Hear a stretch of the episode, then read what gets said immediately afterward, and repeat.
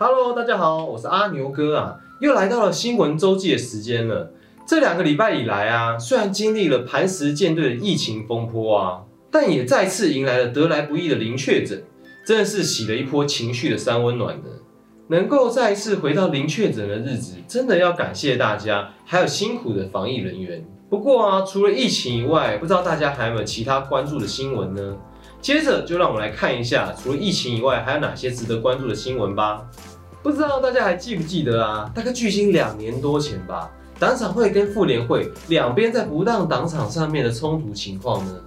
就在最近啊，当时的主角之一妇联会又出现了问题了。就是他被内政部废止立案了。内政部在四月二十五日的时候啊，发布了一则新闻，内容先针对了妇联会。近期妇联会发动了联署，认为党产会跟内政部联手追杀，强迫妇联会转型的一连串发言跟行动，并进行极力的反驳。内政部也回呛，依照政党法第四十三条第二项的规定，原本依照人民团体法。立案的政党团体必须在政党法实施的两年内，也就是去年的十二月七日以前呢，就必须成为政党，而且没有照办的团体，内政部就可以依法废止立案。这样的行为都是依照现行法律去做的，并没有特别强迫的意思。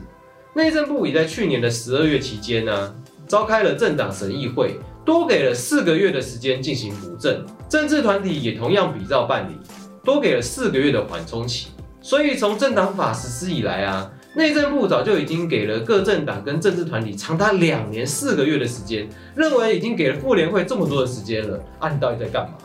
后果应该自行负责才对啊！而且啊，这次一共有四十二个团体都面临到相同的情况，并不是只针对你妇联会而来的，内政部会一视同仁，依法办理。之后啊，内政部也在四月二十七日的时候补充说明。在之前多次以公函办理说明会、召开记者会、发布新闻稿、电话、电邮联络等方式联络，让各政党跟政治团体可以了解政党法的相关规定，并进行办理。内政部还非常积极的辅导相关的补正作业，而对于废止立案后的财产清查啊，也会依照政党法的规定，如果涉及不当党产的部分呢，都会依法处理，不会有差别待遇。听到内政部这么说啊，妇联会的主委雷倩也说话喽。妇联会绝对是没有怠惰转型的情况，我没有向内政部恳请成为其他的组织啊，还有向妇委会申请成为公益团体，但是卫福部的申请案一直都没有核准转型。雷倩认为卫福部你这是在拖延时间、踢皮球啊，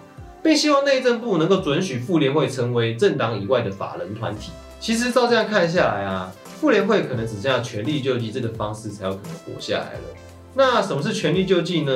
就是当自己的权利受到侵害的时候，依照法律所许可的方法来维护自己的权利。西方有句法律谚语说：“无救济非权利。”权利救济是民主国家给予人民的基本保障，也是宪法授予权的部分。如果有兴趣的朋友，欢迎去上网查一查资料啊。其实妇联会目前最重要的是啊，必须重新找到自己在社会中的定位。并好好的面对处理组织所面临到的种种问题，像是不当党产之类的，才不会被时代的洪流给淹没啊！如果有持续关注香港的朋友啊，除了四月十八日的大抓捕以外，可能也对近期中联办跟港澳办除成两办的回应跟动作也略知一二啊！就在发生四一八大抓捕之前呢，也就是四月十三日的时候，两办就分别发表了声明，谴责民主派议员郭荣坚透过在议会中背梗的行动。恶意拖延内务委员会主席的选举，瘫痪了立法会的运作，同时暗示这个举动啊，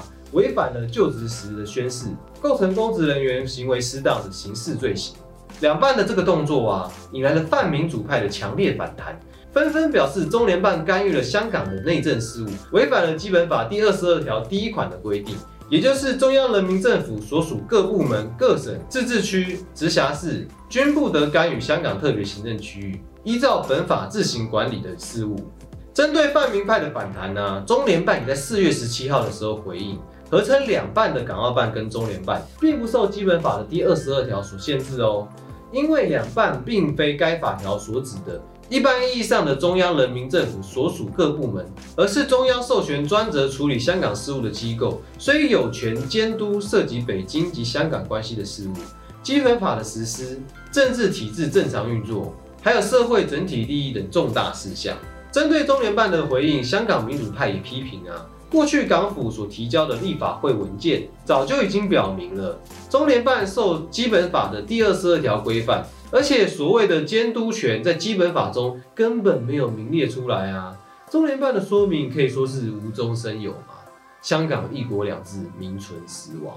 而在这次回应的风波当中啊，香港政府的口径急转弯，真的是让民主派瞠目结舌啊。怎么说呢？最开始的时候啊，在四一八大抓捕的当天晚上，港府是发出跟两办不同调的声明哦，当中指出中联办必须遵守基本法的第二十二条。但神奇的来了，在当天晚上五小时以内啊，就自打嘴巴了两次，改成跟中联办的口径一模一样啊。表示中联办不适用基本法的第二十二条，港府这种混乱的讯息发布，法夹湾的立场，还有港府无法拒绝那个不言自明的压力。更是引起了社会的一片哗然。而在事后，特首林郑月娥跟律政司司长在面对记者的时候啊，也是紧随着中联办的立场。而在四月二十日的时候，负责处理中港关系的政治及内地事务局局长，也在官方脸书中为关于两办的新闻稿引起混乱跟产生误会道歉，并在隔天辞去职务，改任公务员事务局局长。当天，民主派则是开记者会，强烈谴责。认为港府是为了迎合两办的声明而接二连三的下跪，也是在这天呢，港澳办更是连发三篇声明，批评郭荣坚是蓄意违背誓言，严重滥权行为，涉嫌公职人员行为失当，必须承接相应的法律责任。而这次中联办从幕后走到台前的行径啊，也让魁违十七年的基本法第二十三条立法声音再次浮上台面。基本法第二十三条立法的目的就是。禁止香港境内叛国、分裂国家、煽动叛乱、颠覆中央人民政府、窃取国家机密与境外组织串联，保障中国国家安全。看到这边呢，身在台湾的我们，会不会觉得有点熟悉呢？而在今年一月，与香港跟澳门根本没有任何关系的骆惠宁就任中联办主任，他那时候就三番两次的表态啊，香港应该开始为第二三条立法。有趣的是，特首林郑月娥跟前特首梁振英也呼应中联办的说法。保安局局长跟警务处处长更分别表示，过去一年香港出现近乎恐怖主义的行径啊，也不排除动用反恐条例来对付。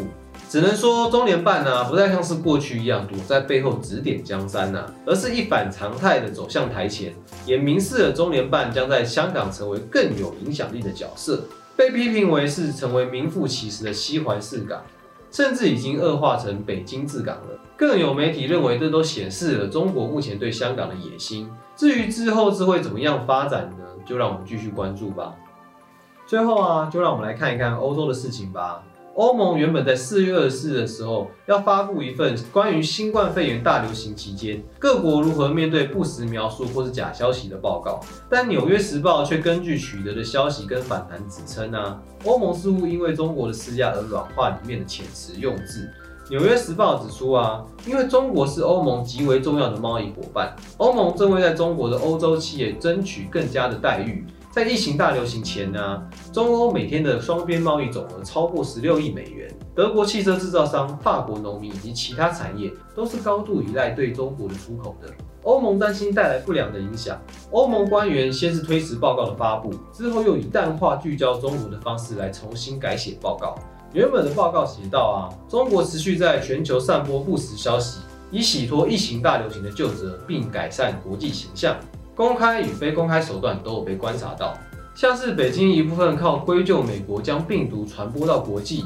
来自力限说病毒源自于中国的说法，也提及北京抨击法国迟于因应疫情，不时指控法国政治人物用种族歧视等字眼羞辱世界卫生组织秘书长谭德赛。纽约时报啊则表示，两名知情的外交人士指出，这份报告原本是在二十一日就要发表的。但是因为中国官员火速联络欧盟驻北京代表，试图阻止报告的发布，哎，最后欧盟对于这件事情做出了让步哦，由欧洲外长的高级幕僚欧索里奥下令暂缓，修改措辞以后再发布。欧索里奥要撰稿的分析师修改啊，不要过分凸显了中俄，以免被控带有成见，还要求应将推动不实资讯跟积极叙事做区隔。最后啊，报告里关于中国全球散播不实消息以及提到中法之间的争执等字句都被拿掉了，一些用语也软化了下来。但这份报告的延迟发布跟修订，也引发了部分的外交官跟政府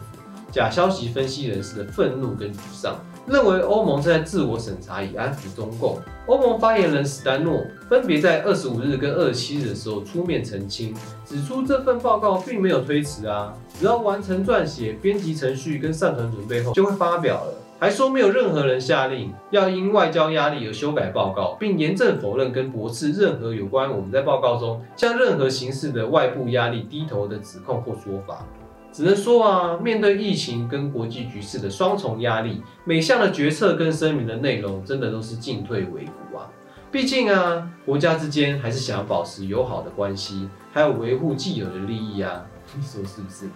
好了，这就是本周的新闻介绍了，希望对大家有帮助。至于习大大的部分嘛，这周就稍微让他休息一下吧。假如大家还有什么想要补充的相关资讯，也欢迎在下方留言回复。最后啊，如果你喜欢我们的影片的话，可以帮我们订阅、按赞、分享跟开启小铃铛。这里是我的学习笔记，我是阿牛哥，让我们一起关心国内外时事议题，一起成为一个 bad man 吧。那我们下次再见喽，拜拜。